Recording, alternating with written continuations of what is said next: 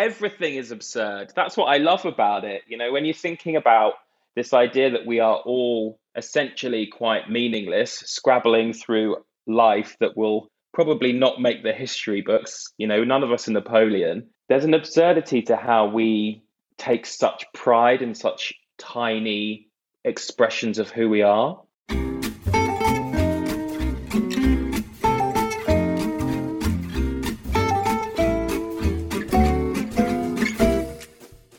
You're listening to Doing It Right with me, Pandora Sykes, a podcast where I talk to experts about the myths, anxieties, trivialities and trends of modern life. There's no such thing as the right life, but what might we be getting wrong? In this series, I'll be exploring outrage culture, arrival fallacy and the perils of instant gratification, and lobbing some pretty big questions at my guests, like, why do human beings find change so hard? What would a more inclusive society look like? And what is the difference between optimism and hope? This is a podcast that looks at the little things and the big things and asks, what can we do to live life better? Not just for ourselves, but for everyone. Raven Smith is a journalist, author, and probably the funniest man you know on Instagram.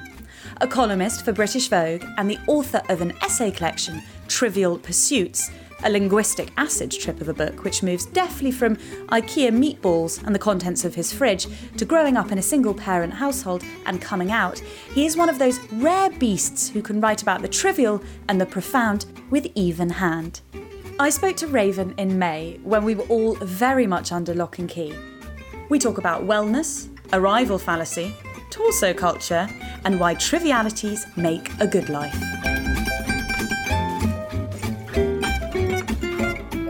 I love going out, I love going for martinis, all the stuff that is ultimately, you know, trivial and, and meaningless in the grand scheme of civilization. But I also think it does protect you. In, these enjoyment in the small things protect you from this constant existential crisis about your limited time on the planet, about genuine disasters and war. And I, I think that balance gives you some sanity in this kind of, in the chaos. Do you think trivialities is how we construct ourselves? I mean, you wrote a whole book about the pursuit of trivialities, and even the, the name trivialities insinuates that they're not that important. Would you disagree with that?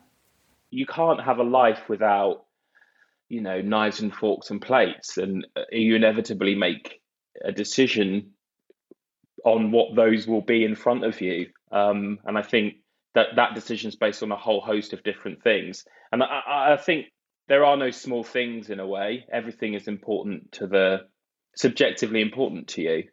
Um, and I can, I, you know, th- th- there are things, it's really, it's not difficult, but I think we can brush aside the small stuff, whereas that is actually the, you know, in the patchwork of who we are, it, it makes up most of it.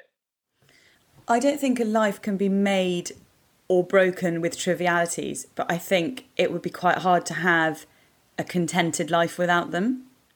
I think people want to brush aside what they think is small. Uh, there's a lot of, you know, especially during the pandemic, there's a lot of chatter about whenever anyone says something, it's minimized because there's a there's a because there's a pandemic. And I I recognize the pandemic is real, but we're still having small stuff around us, managing those day to day.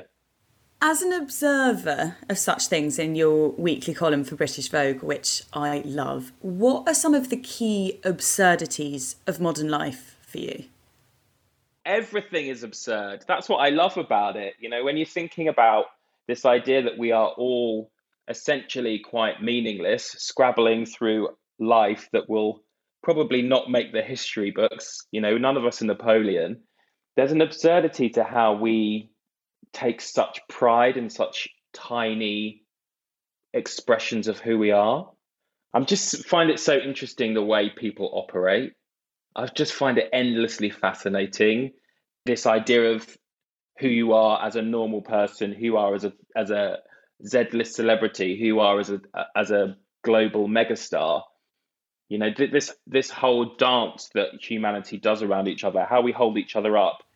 I think None of Us Are Napoleon is the most damning and sobering summarisation of the last ten years, or just the last forever. I, th- I think we are all we're all the Napoleons of our own Waterloos. Is it Waterloo? But I, you know, there is a my whole M O as a writer and as how I operate on this planet is to be as honest as I can be, um, and at times that's brutal and people find that really hard. But I also think it's refreshing, and I often find if I'm at all in a knot when I'm writing, I just have to dig as deep to what the actual truth is rather than try and say something that is profound or interesting or witty. There's something gloriously take me as I am about your writing. Does it stem at all from being a bit of a lone wolf? You mentioned earlier that you are an only child and you write quite boldly, and I found very movingly actually about having no friends when you were younger. You said it's a closed chapter that you mm. don't like to reread, a dip like a car radio going through a tunnel. How much does that inform who you are now, or, or the way that you write? Oh, good question. Having no friends is never great.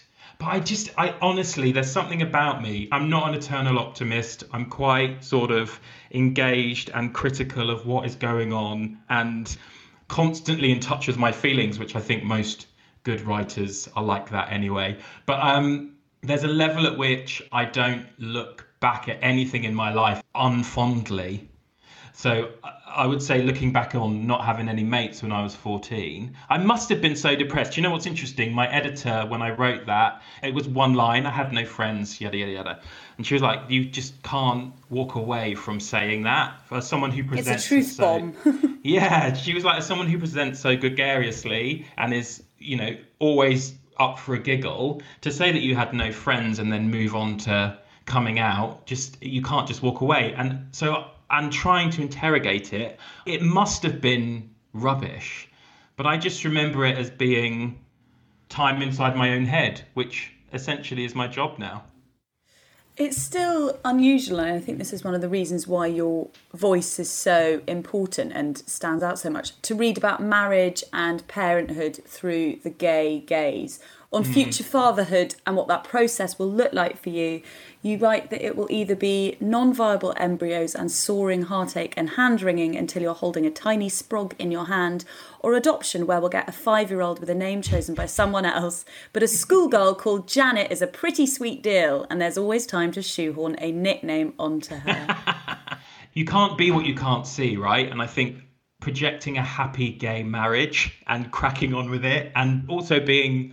honest with how difficult it is to share a life with anybody, just being honest about it. And I think that is my representation. And I think I hope people see that and they don't need me to keep saying me and my white husband and I am also a black person. Marriage comes with so many ingrained assumptions from, you know, fairy tales that you read when you're a kid up until today. And I think my impression or my experience with the women in my life is that they have been asked about their wedding day and thought of their wedding day since they were tiny. And there is also a level where Richard and I had never thought about what we would be wearing on our wedding day. I mean, it's just like, we, we you know, the first line of my speech, which was very short, was like, my, you know, Richard and I have always been very sure what our marriage would be, but we had not a single fucking clue what our wedding would be. And I think for us, it was always kind of, it's just an agreement. And that sounds so pragmatic, but I think marriage in a way has to be quite pragmatic, but it's an agreement that whatever is around the corner, we will embrace it together. And it, that sounds both grandiose and simple, that one. It's like, we'll just do it together. Whatever comes next, we're a team in it. And I think that's not full of disappointment, really, unless one of you fucks that up. Because of the way that our family will be grown, there is this inevitable kind of patch where you are not, you're, we agreed maybe three years ago we were ready to be parents. So it's a much, that's not something that, we put the wheels in motion a long time ago. So I think there is a, a level of feeling like you're treading water. I think the goal for gay men is we expect it. You know, we we, we are expecting to yes. not have this happen immediately. I was reading something recently where someone described it as the waiting room of parenthood. When you're going through surrogacy or adopting, you're in this liminal space. Would you describe it as that? Yeah, yeah, one hundred percent. I talked to my therapist about this a lot. I think I just came to this realization. So after a lot of like, we're ready to have kids, and that takes a lot of discussion and existential crises and worrying about the planet and all of that stuff. Um, to get to that point and then realize you've got four years in that kind of waiting space at times has been incredibly hard and incredibly depressing and incredibly kind of right at the forefront of my mind, like really surging up this, like, I want to have a kid and I'm ready, but the planet is not, you know, something out there is not able to deliver that to me. This is very, very, very fraught. And it's really died down in that realization that being a dad is not necessarily about, it's a way of being, you know, preparing yourself mentally to have kids, as much as kids clearly throw a lot of debris on that track. I realize in theory, it's it's like, I'm just going to be great and I'll probably help them learn guitar. But there's a level at which being a dad is a, is a way of being, and I can still be that way without necessarily having any kids yet. And I, I think I was getting frustrated about being like listening more and being my best self, because I felt like, oh, it's just pouring back into me. And this is frustrating for me because I'm actually ready to give it to someone who needs it more than I am serving myself. So I think there's a there's a level at which, in the waiting room, I've become re- resigned, uh, not resigned, but like I am able to just be in it rather than be like, where's that train, where's that train, where's that train? Which is what it was manically feeling like that for for quite a spell in the middle.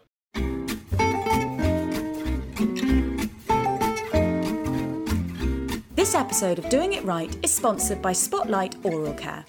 Harm-free oral health care created by two dentist sister founders, Doctor Lisa and Doctor Vanessa Creven, Spotlight Oral Care is a toxin-free, palm oil-free dental range that you can trust. I shudder when I hear the words teeth whitening because they remind me of some strips I tried ten years ago that made my teeth so sensitive that even biting into an apple would make me cry for about six months. But Spotlight Oral Care's teeth whitening system is a different kettle of teeth, created specifically for no sensitivity and no damage to the enamel, so you don't need to avoid icy drinks or cool breezes. Hallelujah. The teeth whitening system is their most popular product and is super easy to use. Place the strips on your teeth for one hour every day for fourteen days, and the low dose of hydrogen peroxide gets to work, gently removing all the dreaded red wine and coffee stains like magic. Another hero product is their Sonic toothbrush. It's my first ever electric toothbrush, granted, I have nothing to compare it to, but I'm absolutely besotted with it. An electric toothbrush is proven to be so much more effective at removing plaque and stains than a manual toothbrush, and the Sonic gives you that dentist clean feeling every day.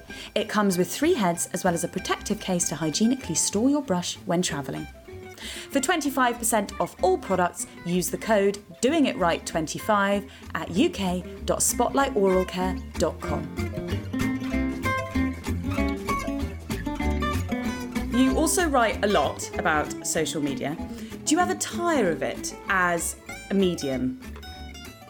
I embrace the the anxieties of social media. They don't, uh, but I do recognise if I've spent too long on it. It's not an experience.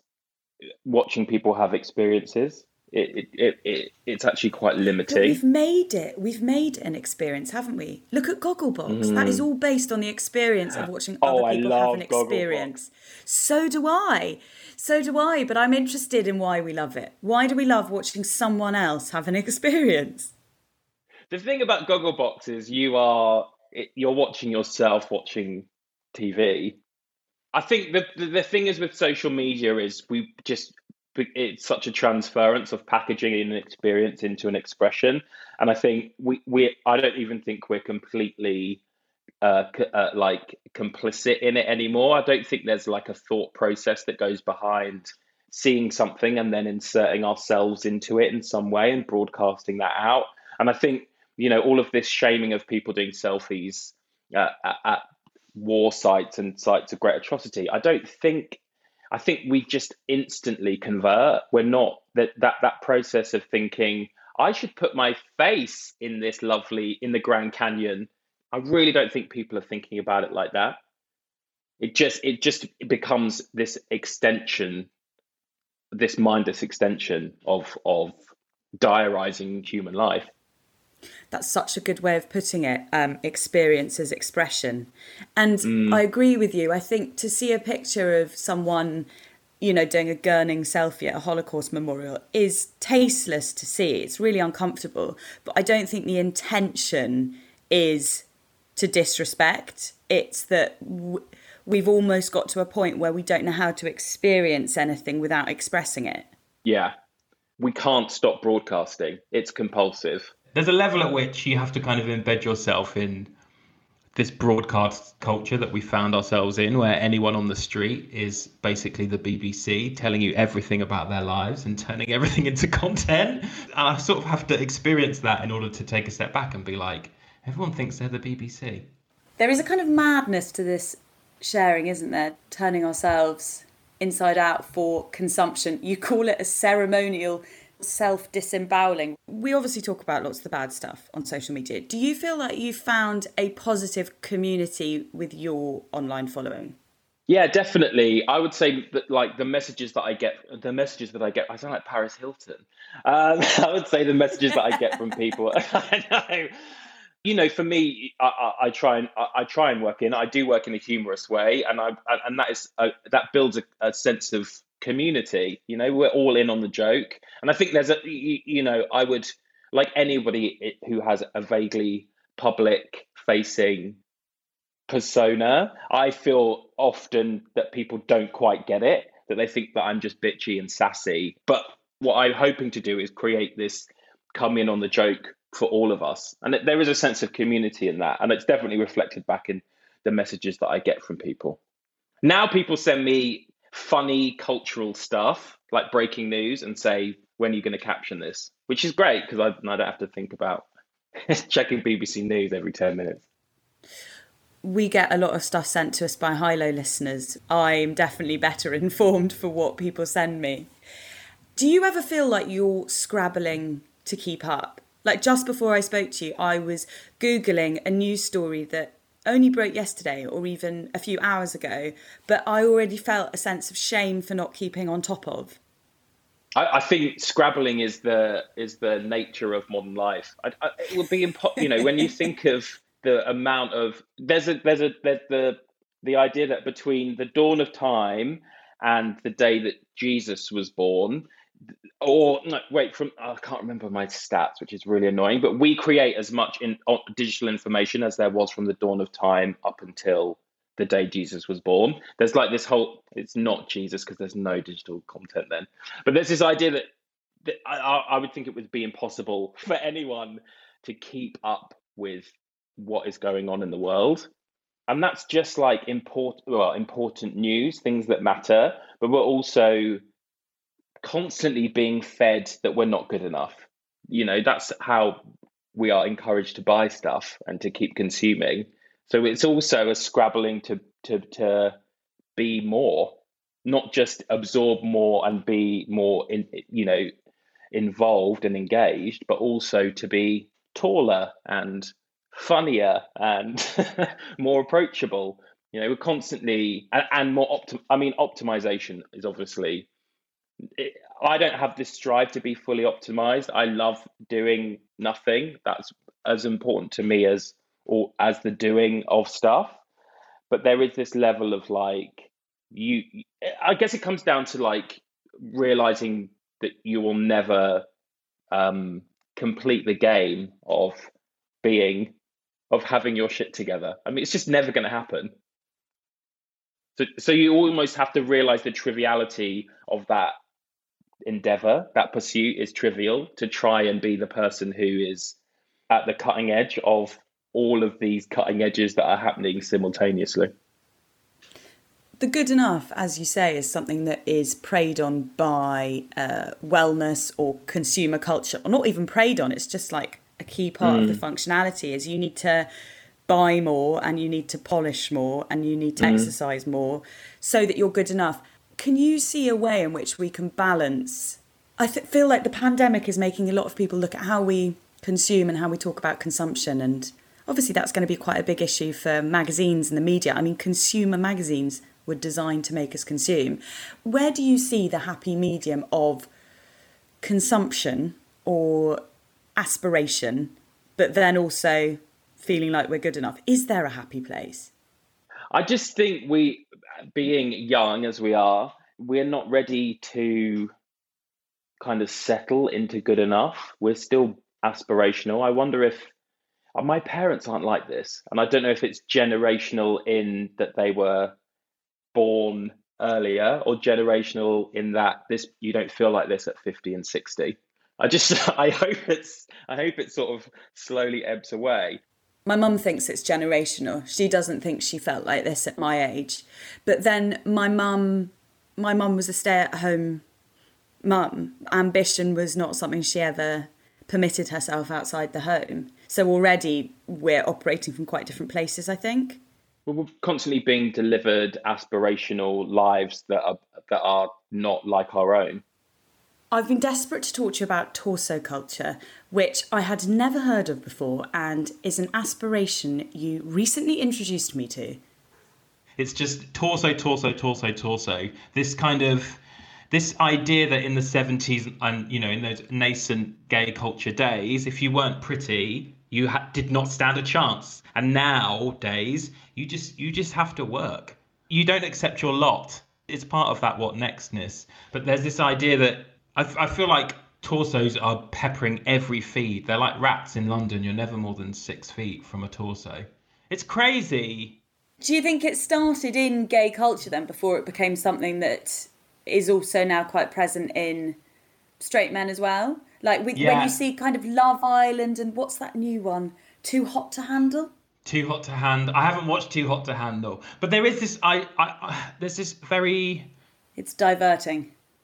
Yeah, and it's become this like new normal, but actually takes a lot of work and focus. But I just remember, you know, I remember metrosexuality, so that was, and spawnosexual, you know, that there, there's all, you know, it's this slow bleed of the images that you're presented with every day, whether or not you're consciously doing it, it's changing your perception of what looks good. I think that's really interesting because I know more about and write more about how that impacts on women. Um, mm. But it's really interesting to hear you talk about how it impacts on men, because I think the men's wellness industry is now mm. growing at like super speed. Yeah, we're always a bit behind, I guess. You know, for me, it's really interesting. The thing is with wellness is I, I, uh, I feel like I'm a logical person and I... Part of me is like, how much can a crystal really do for me? But at the same time, I'll very happily get like a silly facial. You talk in your book about the early days of Goop, the newsletter that makes it sound so basic. It's like yoga. It's like, well, we're all doing yoga now. You know, it's not it's not out there to be mindful. It's just that. So I think th- this kind of extreme stuff will possibly become more every day. It's crazy to think that fifteen years ago, like walking down the street with a rolled up yoga mat under your arm was it was quite revolutionary. I just remember how weird it was walking past people in headphones talking out loud. And that wasn't that long ago. Now it's weird when they're not. Now people listen to, and I include myself in it, voice notes just out on the street. Just everyone hearing this voice coming out your phone. But yeah. You're holding it like a sort of brick against your head. With torso culture, is there a degree of men memeing one another's bodies? I do think that happens a lot with women. If you look at how many women want to look like Kim Kardashian, for example, entire retailers are dedicated to getting her look. Is there a similar thing going on with torso culture? It's again this constant battle of like, or, or this constant balance of like who you are and how much that is influenced by how other people are. And I just don't know when you are able to kind of, I just, that plait is so tightly wound, but your your avenues for aspiration are infinite because of the internet. Because you like keeping up keeping up with the Joneses, they were only ever next door. And now it's like keeping up with every person on the globe with a smartphone. I don't know. I feel like time is passing so quickly, but that's because of the speed at which we are delivered absolutely everything. Mm, totally. Information overload. I constantly feel like I'm running out of time. And I, when I speak to my parents, they don't feel like that. And objectively, they have less time.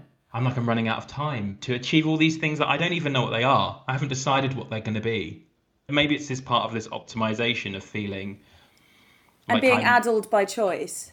You know, for a long time, I, I was worried that I lived in the future and that everything that was happening to me was just irrelevant because I was trying to get myself to this next phase, this next phase. And I think that's calmed down a lot more in terms of being... If you live too much in the future, as I felt like I was doing, you end up not celebrating a single thing you achieve because you just move on to the next thing. So I've been working on or trying to actually say what I have achieved out loud and hold on to it. Oh, do you know what? There's there's absolutely nothing about where I find myself now that I wish that I would change.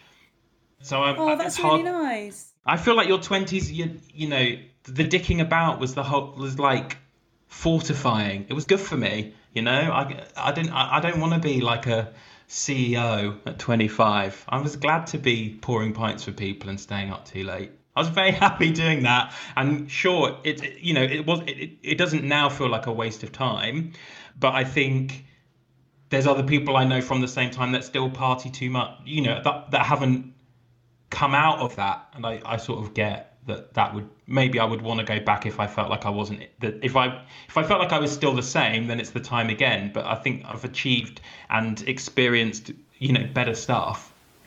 It does feel quite mental looking at people who are fifteen years younger than us, and now their aspiration is to be like Kylie Jenner and have a business by the age of twenty-one. Yeah. And I did not have my shit together at twenty-one.